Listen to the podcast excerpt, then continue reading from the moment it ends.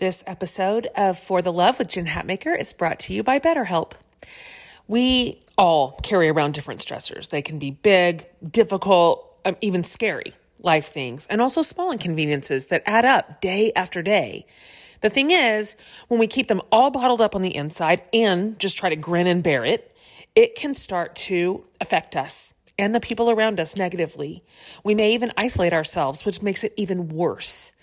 Therapy is a safe space to get things off your chest and to figure out how to work through whatever's weighing you down. This was the case for me when I was at the highest stress level in my life, where the stress was even having physical consequences for me.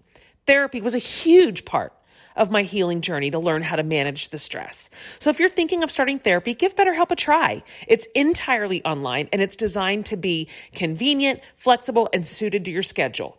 Just fill out a brief questionnaire to get matched with a licensed therapist, and you can switch therapist anytime for no additional charge. Get it off your chest with BetterHelp.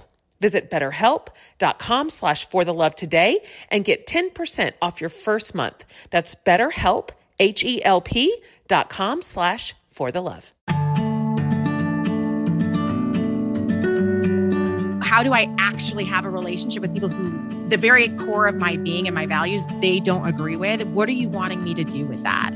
Say what you want but i think it's important that we take time that we follow voices that you don't agree with. You have to understand what other people are saying. And just as fundamentally as i believe this is right somebody else has been indoctrinated to believe that this other thing is totally true right? So how do i take time to hear other voices Hey, everybody, Jen Hatmaker here, your host of the For the Love podcast. Welcome to the show. All right, you guys, right now we are in a series called For the Love of Faith Shakers. We are just kind of having a great time talking to people who are doing work in the name of faith in not so typical places, using like non traditional ways to bring sort of life and light to people's lives. It's been really interesting for me. It's so innovative to listen to the way these particular leaders are living out their faith kind of on the margins or on less traveled paths or non centered environments. Okay, so for today, you know that religion and faith and spirituality on social media, it's a whole thing, right? And so we can go there to connect with people that share our ideals and create community, to be challenged, to be instructed, even pastored, if you will. But social media can also have the propensity to tip us into negative space. And I mean, we know this too. That just social media isn't one thing. It's kind of a lazy response to it to say it's all bad and needs to be completely overhauled, or even it's all good and there's nothing to fear here and nothing to keep our eye on, nothing to reimagine. It's something in the middle. That's been my personal experience is that social media in some ways has been an absolute glorious addition to my life. Mm. Genuinely incredible. It has brought me to the most amazing people. For me, largely social media is a wonderful value add to my life. But I also, of course, have experienced its negative side effects when I am misusing it or overusing it, when I am not careful about media literacy or my personal intake and input. When the tail starts wagging the dog, I'm super familiar with how that begins to have a wear and tear on my spirit and on my soul, on my brain, literally on my thoughts, right? And so, this brings us to our kids, the next generation. Now, I obviously have five kids. My kids are 16 to 23. So, I mean, we're in the thick of it. Like, we're right there in teen and young adulthood. And so, if you know any young people in your life, if you have children, if you mentor them anywhere, if you're around students at all, we're kind of aware of the catch 22 nature of social media, right? And let's funnel it down into specifics for today's conversation from a faith perspective, right? There are Christian TikTokers and personalities who use that platform to talk about their personal faith or their convictions. But also there is a dark side, right? To to having that be the primary source of faith input. Some of it's subtle, some of it's overt, but we do see it forming and shaping the brains and the perspectives of this next generation. This is the first generation literally to just come up with a phone in their hands. You know, we in mine, there's a before and an after. I absolutely remember life before social media. It was most my whole childhood and adolescence and college even. So, you know, I have a different perspective. Our kids don't. This is their life. They this is all they've ever known. And we've got some really interesting data at this point that we're just beginning to collect around the effect of social media on on minds, on neural pathways, on a sense of well-being, on mental wellness. You know, we'll be parsing this out for generations. And a lot of our data is still young and early and even to some degree untested, but we are learning more and more and more, which means ultimately we're going to probably start doing better and better and better, right? So, I'm thinking about students today. I'm thinking about their relationship with social media and how do we as leaders in their life, as parents, or whatever we are to them, instill positive and healthy ways to integrate it into their lives, right? What instruction do we wrap around social media? And frankly, yes, this is for our students. And yes, it is also for us we are also deeply affected by social media and the way it has changed our relational patterns and the way we perceive the world and the ways in which we share and don't share. So, this is both for the next generation, but also this entire episode is for us too. We're going to jump into all of this with our guest this week, Dr. Heather Thompson Day. Okay. So Heather is an interdenominational speaker. Her work's been featured on the Today Show, BBC Radio Life, Forbes. She's also the host of Viral Jesus, which is a podcast that discusses weekly the power of digital communication and social connections and how we can seek out important conversations related to positive and beneficial and productive living and faith in digital spaces. And she knows her stuff, you guys. So Heather's an associate professor of communication at Andrews University, and she's intent on serving students and women. She's written a book on the very thing we're going to be talking about today, and it's called It's Not Your Turn.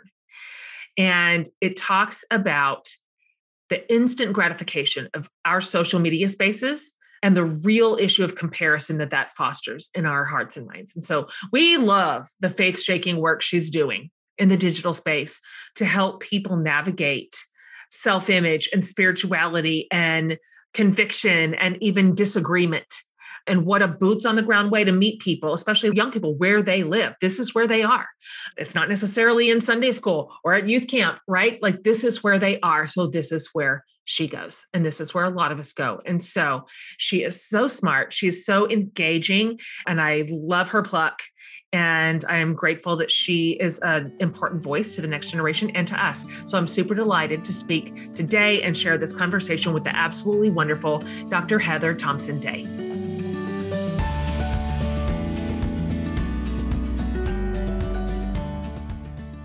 Okay, Heather, I'm so just absolutely delighted to meet you and so proud of you and invested in your work. And your message right now is so important. It is so timely. I just told you before we start hit record.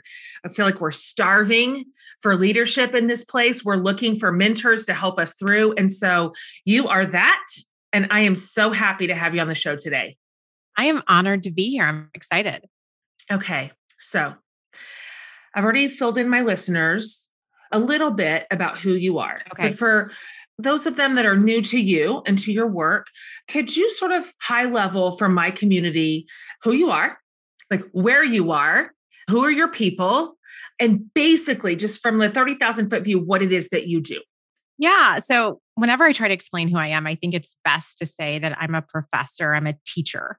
I'm forever both a teacher and a student. And that's probably the space that I feel most passionate about being in is serving young adult college students. So I teach communication, I teach social media, and I also happen to be a person of great faith. And my relationship with Christ has always been super foundational to me, whether I was in a secular school environment or I'm now at a Christian university in Michigan, it's always just really kind of changed how I view my students and the way I enter my classroom. So I think that's that's a good idea of who I am. And I'm also an author. Okay. Heather, you mentioned this just a second ago, but I'd like to get a little bit more granular on it. So okay. your goal at the tip top of your website is to serve college students and women unapologetically. You know, yeah. I love this. Yeah. Can you talk about why that is your focus? And then parse it out a little bit. What gaps did you see, particularly in the faith space, that allowed you to kind of step into this particular kind of instruction and guidance and education? Yeah. And I think so part of that came out of as things in my ministry started to change, I just I had a mentor as I was trying to figure out wh- which events do you take, which speaking things do you go to, and he said you take the ones that only you can take. And so I felt like you know there's so many other people that could maybe speak at like just an everyday church. There's only so many people that speak to college students. That is that's right. Just where I've lived, and it's honestly the gap that I fell into myself. You know, people always tell those stories about this great teacher that impacted their lives. I never had that. I never had an adult outside of my parents until way probably in graduate school. Wow. That saw me and invested in me. And so I'm just really passionate about kind of serving where I wasn't. And as far as like just female that it's such a unique experience to work in ministry i think i think everybody understands this as a christian female it's a unique experience and so that's another gap that i found myself falling in. And so it's just a space that I feel really comfortable serving in. Mm. God, they must love you. I like hope I am so. I love them. Right now. I'm like, oh, you must be everybody's favorite. I love that age group. I find them wildly vibrant and very smart. They are Can we so, talk about this for a second? Can we please? Because I mean it. Like I have a bunch of kids in that age group and they are so engaged with the world in a way that I, I didn't even have the imagination for yes, when I was there. I agree. And I, agree. I, I find them thoughtful and courageous and less hung up on some of the stuff that I was when I was their age. I just, I'm yeah. very, very hopeful about this generation. What's your assessment? I, I, feel the same. And people constantly say to me, you know, eh, eh, they always are like, well, what are we going to do oh, about gosh. this next generation? And I'm like, I just walked out of an intercultural communication class before I sat down here, and just the level of engagement and conversation that we just lecture on diversity and inclusion, the level of engagement that I get from students and just the willingness to i think even be in uncomfortable conversations is very unique to this generation i will say this okay i think we underestimate the impact of covid on this generation. I think the two years that they've battled for for that to be either your senior and freshman year or your junior and senior year of university. I will say I have never had more students when I when you're like, what's the dream? I don't know. And I think it's because they did so much of their life has been out of their control for the last two years at very pivotal years. That's right. It's very difficult for them to plan anymore. That's and right. that's new. I I didn't see that. I started teaching over 10 years ago. That wasn't a thing. Like they were such big dreamers. And now I think there, there's a struggle almost to dream for yourself anymore because nothing seems controllable. It's so right. You're so right. I, gosh, I, this is a whole conversation that deserves its place at the center. I've got my kids are between 16 and 23. Okay. And so virtually all of them have had two years of COVID in pivotal years. Yeah. I had two seniors the first year of COVID, one in high school, one in college, and everything in between. And I mean, if we're just a microcosm of the effect on students, I mean, I can just tell you the amount of work we have had to do around mental health. Yeah. yeah. And just honestly, an educational gap. Yes, that too. I, I've got a couple of kids who do not learn virtually. They just don't. They cannot. They cannot sit at their laptop. It doesn't work. And I just feel like, golly, we lost a whole year. This year's better, but it's still it's just still tough. So tough. We're going to be talking about this for decades. I think so too. Uh-huh. The effect on this group of students and how they'll carry this into adulthood and the losses that probably just sort of roll out the older they get. Okay, let's come back to your specialty. Yeah. What do you think? What, what's your opinion on why it is so vital that we are in major conversation with our young people about how they navigate social media and offering them resources. And again, I can speak as a parent going, tell me everything you know. Resources that resonate with like kind of where they live right now. And this is you know this is a social media generation entirely. Right there's no precedence for them. They're the first to sort of have come up with the phones in their hands. And so i want you to high level the the discussion at large. Why is this important right now? And then the second question is how do you suggest that we offset the often negative, not entirely negative, but often negative consequences of social media, where our kids are just constantly being sold something, constantly a product, a lifestyle, an idea, a mindset, and that more likes and more follows is literally the key to their identity and their worth. It's a big question. I kind of put a lot in there. Why don't you just take that and run with it? So there's so many ways I think social media impacts us. And I think a big one that I have noticed in this generation is if it doesn't happen instantly, then it's not for me. And we have to realize that this is a generation that has been wired and everything they experience is instant gratification. And so, again, I'll have students that if I struggle in this relationship, then it must not be a good relationship for me because it's just not working. Right. Oh, or I'll have a student that will sit in my office. I, I can think of, I can see her she sat in my office and she's like, Dr. Day, you don't understand. I have prayed and I have cried and I have tried with God and I don't feel anything. And I said, Well, sweetie, how long did you pray? And she looked at me and she said, Three months. And I said, A relationship with God is a journey. That's right. And it's not this instant thing that if I cry out for three months, I'm I'm gonna have like the ceiling ripped open and now he's gonna stand before me. A relationship with God is a journey. And an example I like to use is when we when we see the story of the Israelites at the Red Sea, the idea that we have from the movie of the, the, Ten Commandments is that Moses lifts up his staff and the sea parts instantly, but that's not what scripture says. The God that could have done it instantly, it says that he sent a great wind and it took all night. What he could have done in a moment, he chose to do in a process. And so I really am passionate about walking students through the process of life and letting them know that failure and things that make you uncomfortable and struggles, like it doesn't mean that it's not for you. That's Sometimes good. that's part of your story. So I think we have to be honest as adults with them about our own experiences of failure. And because all they're getting is the highlights on our social media posts.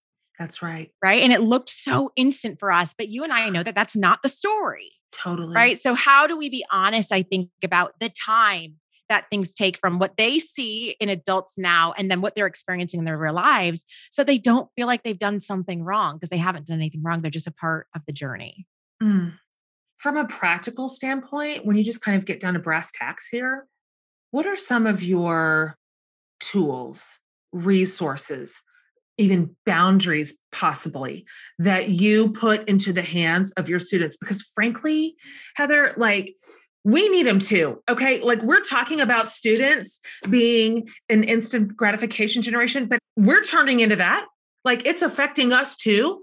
And so this is obviously sort of centered on young people but I, I think your instruction is salient for a lot of us but particularly as a bunch of us are raising that age group or we are mentoring them in some way. I'd just love to hear what some of your tools are. What what are you putting in the hands of people? Yeah there's a couple things that i definitely oh i mean we i have textbooks you know but there's a couple things that i always say and that is i take a sabbath from social media. That's good. That's really i do a, a, a weekly for me it's friday night sundown to saturday night sundown that i don't check any notifications i won't get on my app i don't do anything and that's just to remind me that this is not who I am. That's right. Good. So a weekly time for me to detox from it, I think is important. Another thing that I practice that I hate saying like everybody must do this because everybody's different. But for me, I have found it to be very helpful. I will not log online unless I've had worship because I found that I always, I would, I was struggling to find time to fit God into my life, but I never struggled to find time to check my Twitter. Right. So when I started saying, if you don't have worship today, then that's fine, but you're not going to get on your apps either guess what? I never missed worship again. So that's just like a daily practice before I fill myself with all the thoughts that all these other people are telling me that I'm supposed to be concerned with. How am I listening first to what I'm saying is the most important relationship in my life? So I think that I think there's some other things we just talked about this in my class because uh, here's a big thing students struggle with. I keep hearing this this semester in particular. I don't know how to have a relationship with my parents anymore, or I don't know how to have a relationship with my church anymore because we have fundamentally different values. Mm, and how yeah, am I big. how how do I actually have a relationship with people who the, the very core of my being and my values they don't agree with what are you wanting me to do with that say what you want but i think it's important that we take time that we follow voices that you don't agree with you have to understand what other people are saying and just as fundamentally as i believe this is right somebody else has been indoctrinated to believe that this other thing is totally true right? So how do i take time to hear other voices? And this isn't i'm not being political but this is a very good example. We know statistically that depending on what depending on what political party you affiliate yourself with that changes the number of news sources you will agree to take in and it's significant right? So one political party will only listen to about five different news sources whereas the other democrats will listen to about 20 That's so the differences are i've never heard is, that data point. it is so stark right? So and it, there's so many there's like a complexity of this but uh, because a student just said to me, no, at this point, it's just willful ignorance of people. And I'm like, I don't know if that's fully true because if everything that I'm experiencing in my world, perception is reality. If everybody that's talking to me and if everything that's showing up on my social media feed, and if all the people at my church are telling me this is true, then it must be true. Totally. Right. So, how do we make space to give people human dignity and value, even though I fundamentally disagree with you? Communication theory says I cannot control you. I can only control my own message. Yeah. And so, unfortunately, the responsibility is always just on yourself to control what you can control and to decide I'm going to choose, and God give me the strength and the patience to keep seeing value and dignity in this person, even though I do fundamentally disagree with you. We have to do that. And so part of that is just exposing ourselves, I think, to the ideas that other people are being exposed with so that we can even, uh, you don't have to accept them, but I have to have an idea of what that conversation looks like and how we become so polarized because else we just keep saying, well, I don't understand how they could believe that. Yeah, that's right. Boy, this is a lost approach right now. It Yeah. really is. It just feels it is like too. people are so siloed. And then there's just confirmation bias that we surround ourselves with, of course, because when you hear, when you cherry pick your news, your input, and it's all the same, it really does create a narrative for you that this is what everyone thinks, or this is the only idea out there, this is absolutely true and non-problematic. And and this is kind of across the board. Of course, I'm I'm lumping us all in here. And so this idea of mature dialogue around competing ideas while while preserving the dignity of the person across from you I, I feel like i don't see it very often it just feels increasingly rare do you feel like this next generation of students are improving in this way or not because we I haven't think it- set a good example like those of us ahead of them we have not set a good example Right? I think it has Mhm. to be modeled. yeah they're the future leaders. Well, who is leading now? Right. And so there's a responsibility on us to make time. And I hear this again from students where they'll say, like, oh, I'll spend time with my parents, but they're not actually spending time with me. Right. They're on their phone or they're chasing this or who's mentoring them? Who's walking them through these the difficulties that the world is presenting us with? And there's just so much. Like life has so much especially for women, I think, with I have to be all things at work. And also, I cannot drop a thing with my family or else now I'm a bad woman. There's all this stuff that we carry. And so, COVID for me, one of the things that it did was it helped me reevaluate what's important. And for me, I just decided like that is my kids. And that is making sure that I am being a present person in their lives. And so if I say no to all this extra stuff, whatever, yeah right? God will always find somebody else to do that. He will never find anyone else to be their mom. That I chose to have children. That is my responsibility. And so how I chose to be in a profession that's just a service profession. So if a student comes and sits in my office, one of my rules for myself is there is nothing more important than you will do in this day than sit and talk to this student right now. And so you're not going to look at your watch, you're not going to talk on your phone. You're going to sit and have this conversation, show people that they can take your time. I like that. That is a way through presence, proximity in real life, being invested in one another. golly, we've lost a lot. Like social media has done a lot for the world, and, and, there's so many positives. There's so much upside. It's connected us in new and powerful ways, and it's made possible so much good work. But man, it has also robbed us of connection, like real connection in real life connection. And I feel it. You know, I feel that as you know, in my age group, we were the befores and afters. So we have a memory of a different way. You know, my kids, that's all they know. Shout out to Astepro for sponsoring this episode and providing us with free samples. Guys, it's already allergy season in Texas. My yard is in full bloom and all the things are in the air. So I decided allergies will not win this year. So I tried Astepro. It has improved my nasal allergy symptoms and it's faster, bro. Astepro is a first of its kind nasal allergy spray. It is the fastest 24 hour over the counter allergy spray. It starts working in 30 minutes, while other allergy sprays take hours. Astepro is the first and only 24 hour steroid free allergy spray. Astepro delivers full prescription strength indoor and outdoor allergy relief from nasal congestion, runny and itchy nose, and sneezing. So get fast acting nasal allergy symptom relief with Astepro. Go to asteproallergy.com for a discount so you can Astepro and go, you guys, today. A S T E P R O allergy.com. Use as directed for relief of nasal congestion, runny nose, sneezing, and itchy nose due to allergies. Astepro and go. So, you are a fellow podcast host. Yeah. With your show Viral Jesus, such a clever name. Well done. Thank you very much. So clever. Very proud of that. you really take the time to dive into social media spaces and how we can kind of wade through the mire to find meaningful, like productive faith conversations through these platforms. And it is possible. It for sure is.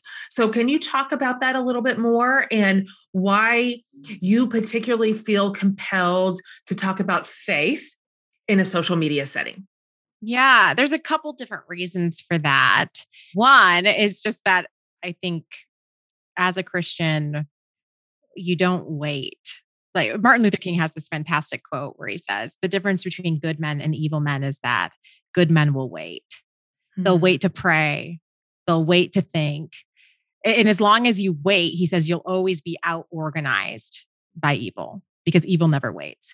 And so I'm saying, if what we have available to us, I could wait until a church invites me to speak, or I could do what I can with what I have. I love this. And all that I have is my social media right now. When originally we know God was not meant to be in a temple or a sanctuary, though those are sacred spaces. He was in a tent so that he could dwell among his people. This is just the tent that we get to enact with where everybody is and I can make an impact in my community from my couch. Are you kidding me? I love it. To me, it's like this is a no brainer as to would people even waste energy saying, oh, well, should the church be doing all these online initiatives? Like to me, that's ridiculous because this is where people are and people who would never feel comfortable showing up in your church. And I have people who would never feel comfortable even having a conversation with a Christian because of their past experiences. For sure.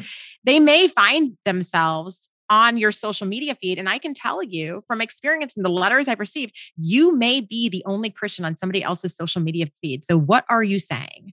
And I believe we will be held accountable for the things that we said. Mm. Right. So, what mm-hmm we should absolutely everybody there's a priesthood of all believers. We all have an opportunity to make a difference. And so just choose wisely what you're going to say. And i want to add this too to the conversation of social media.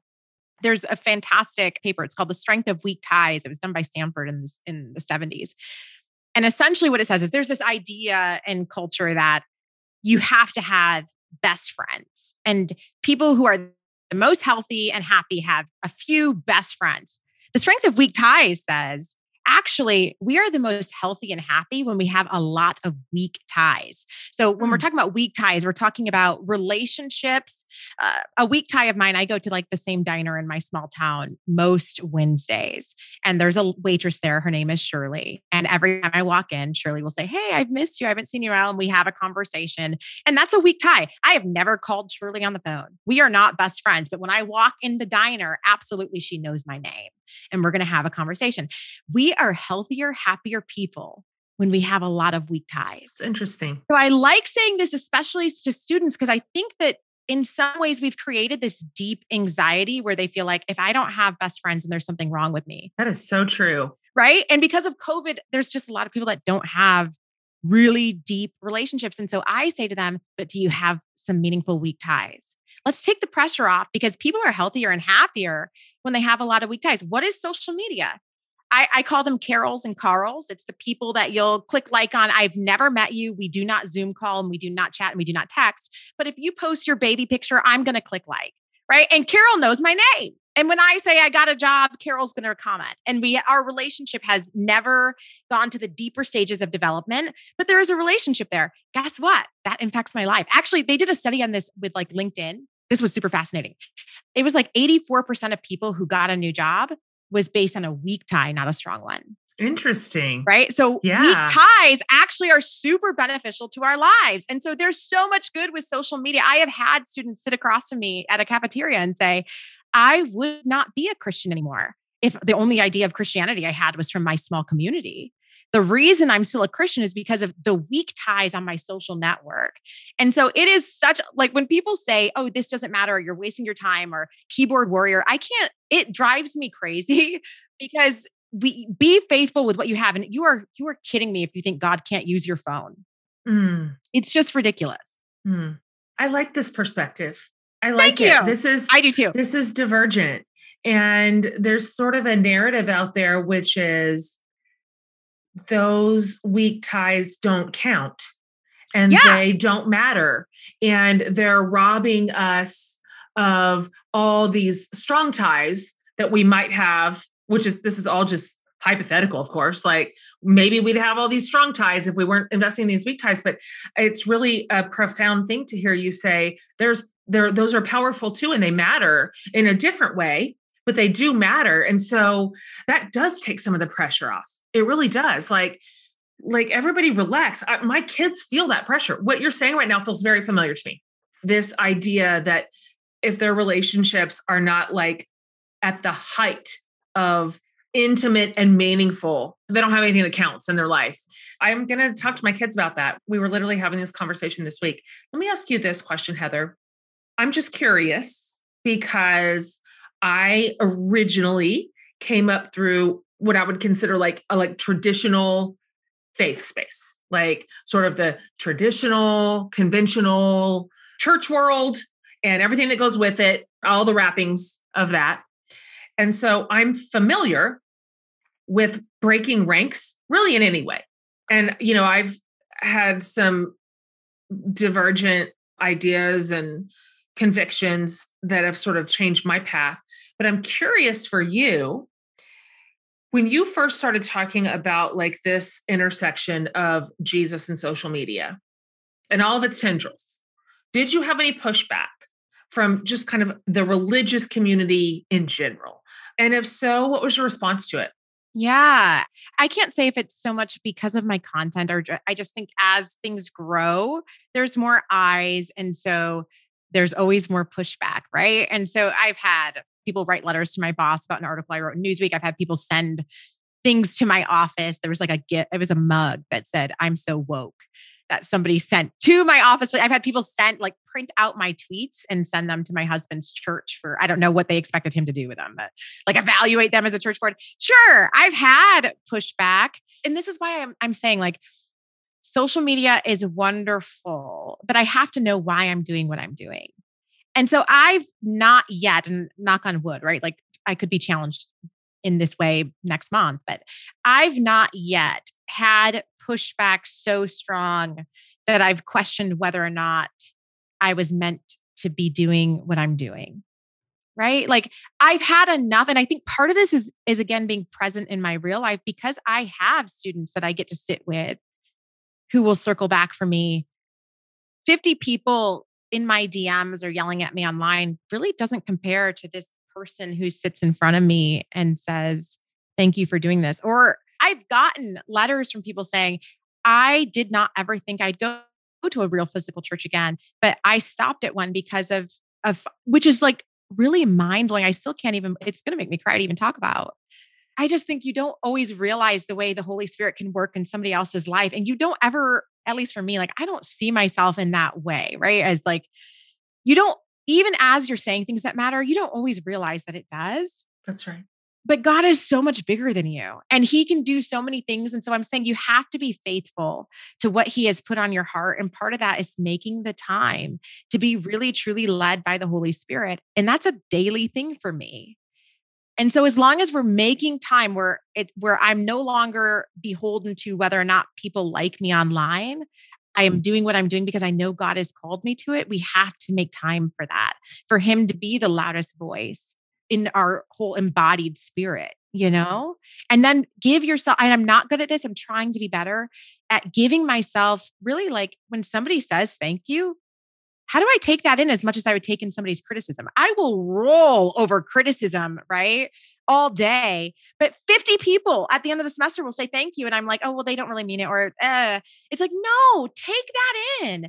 And we have to do better at like self compassion, being good to ourselves and allowing the words people say to you to really to sit in that and let it be enough. Why is it so hard? Why is it so hard? Why? Why do the 99 beautiful responses just kind of fall to the wayside? And that one is the one you lay in bed that night and just replay and replay. It's such like familiar human nature. And I I love your instruction to let's let's flip the narrative. Let's flip the flip flip the script on that.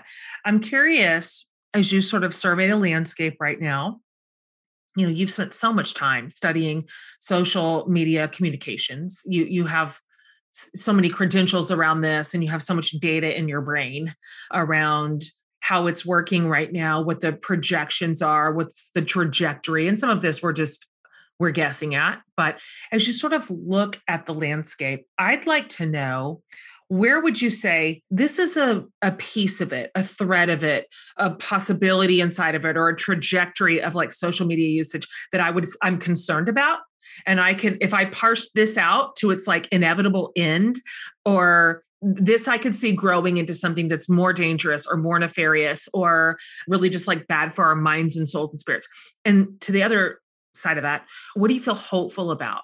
What are you looking at going this is a beautiful outcropping of this type of platform and i'd love to see it continue to kind of grow and shine yeah, I think, I mean, it's obvious that the things that worry me is what I just spent all this time talking to my students about, which is just the deep polarization.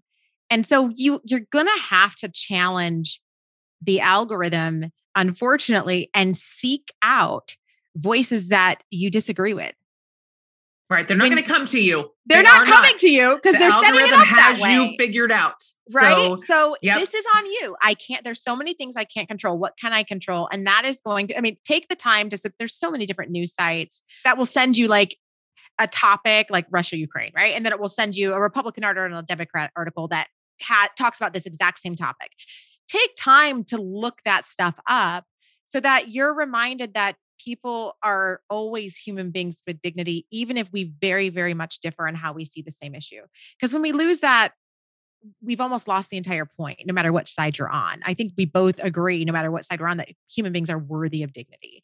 So you have to choose that, right? And you're gonna have to fight against the algorithm. So that's what my my concern is, is that we are so polarized and it's not going to change unless we decide to push back and make it change for ourselves. Things that I'm excited and hopeful about, man, I'm so excited about connection. I'm so excited about community. I'm so excited about somebody being able to take a really painful experience and talk about a miscarriage and have 50 people say, Thank you so much for sharing that because now I feel seen and this isn't something that people are talking about. Right. So I'm always hopeful and I always believe that God is going to be God. So I'm not really a doom and gloom person because nothing is new under the sun. We have been here before. We've been divided before, right?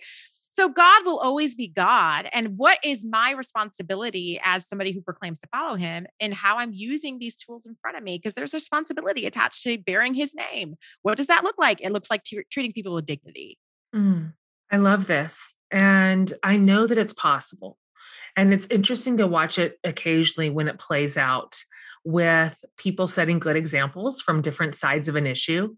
And they choose to model what it looks like to have a mature, reasonable conversation with somebody who believes differently while not sacrificing their humanity not even necessarily creating disconnection like they just stay connected in it in a way that is so I, I've watched it happen and I know it's possible. And I just believe that if we could figure out how to create a groundswell of ordinary people doing this, because yes, I would love to see this out of our leaders. Of course, I would. I'd love to see better leadership. I'd love to see our government setting a better example for us. I'd love to see our legislators doing a better job of this but the truth is this is also on the ground. That's really where it really lives. And so this is our responsibility.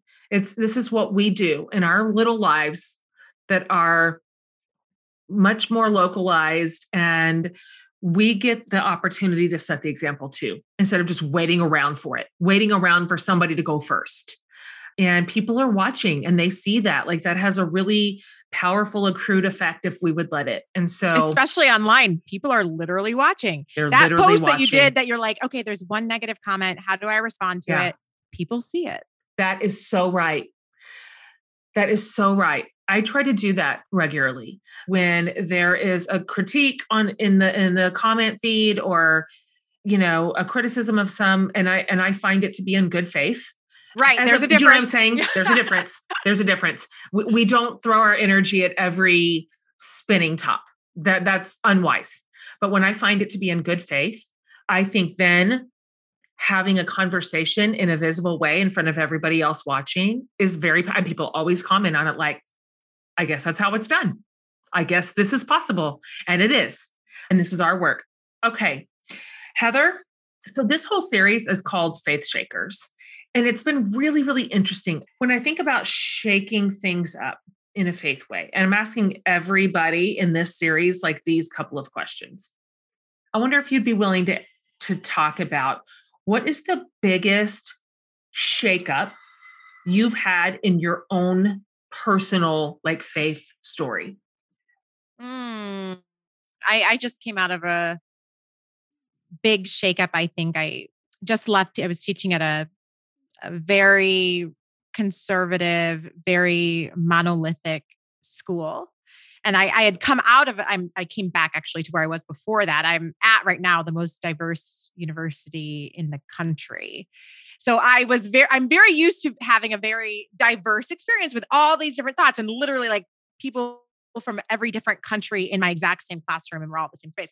And then I went into a very Republican space and you want to know it it shook me in the sense that I realized that there's so much human dignity there too right? It shook me in the sense that i realized these are god's children right? And this one eh, several issues right? But there were several issues that i was letting make me unable to see that and so I was really challenged because I met some really wonderful people. And I also will say, one example that comes to my mind, like in this next generation, these were all like very Republican students. And when I talk about immigration, they were like, yeah, we think immigration is super important.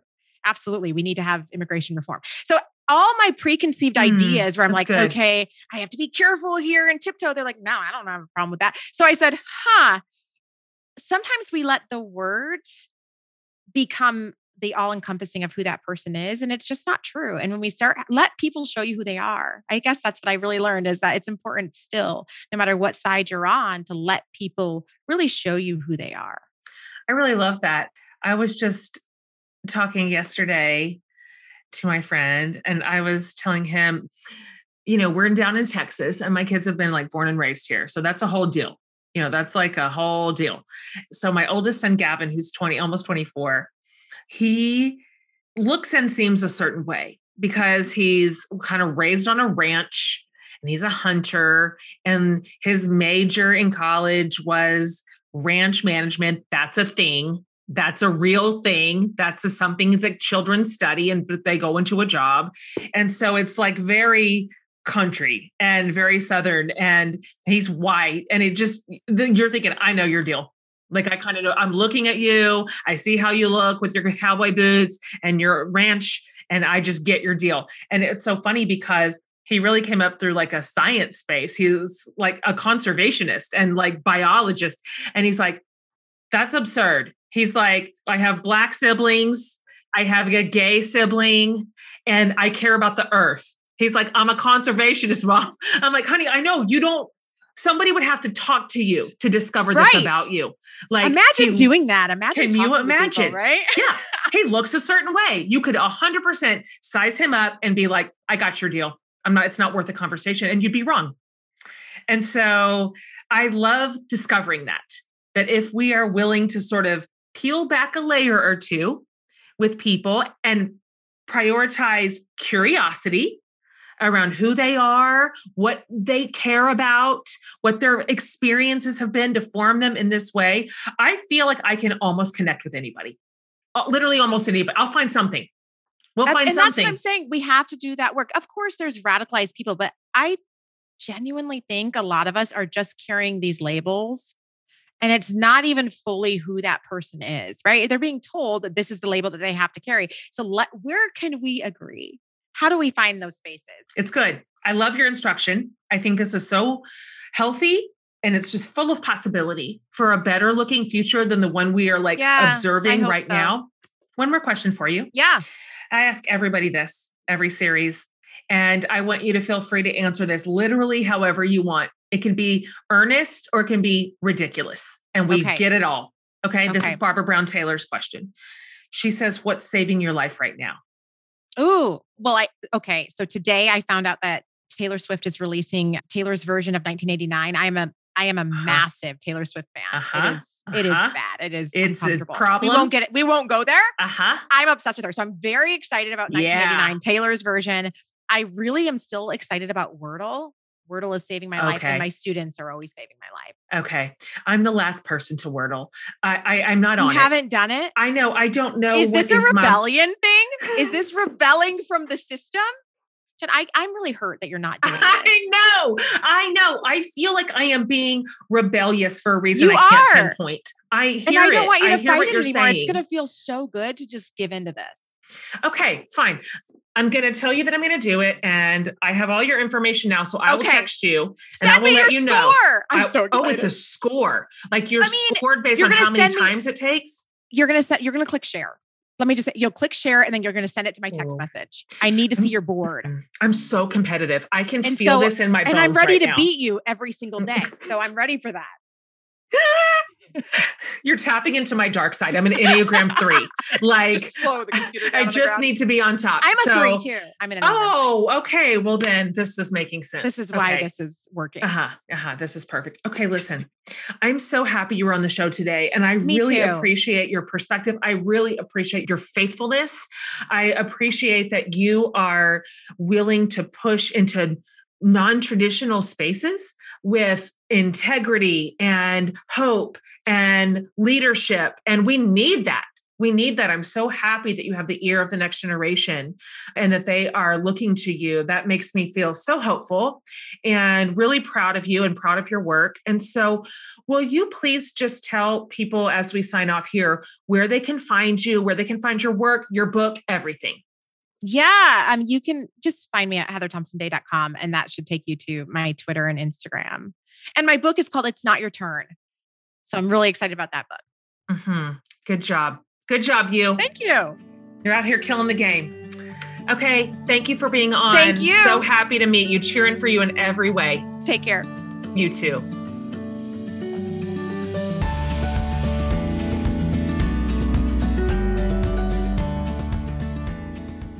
Right, guys, we just barely scratched the tip of the iceberg on Heather's work. And so I really want you to follow her and learn from her. She is so well versed in this space in social media and communications. And so for you, for the kids you're raising, there's so much here for us. So if you go to jenhatmaker.com under the podcast tab, I will have everything on this particular episode. I'll have the show notes and I'll have all the links to Heather's social media spaces and her book and everything else there is Heather related. So you can find her easily. And thank you guys for being here. This is a really cool series, and I'm really excited about our guests in it. And I feel stretched and challenged and inspired by what it is they are doing in non traditional spaces. I love it. To me, this is just really creative work, and I'm happy to put them in front of you. So don't miss next week. Come on back, more to come. Thanks for subscribing and rating and reviewing the show, you guys. That matters so much to our podcast. And we pay attention to everything you say, all your comments, all your suggestions. This is such a loyal and committed listening community. And we appreciate you so very much. So, on behalf of Laura and her crew, and Amanda and I, we love you. We love to serve you, and we'll see you next week.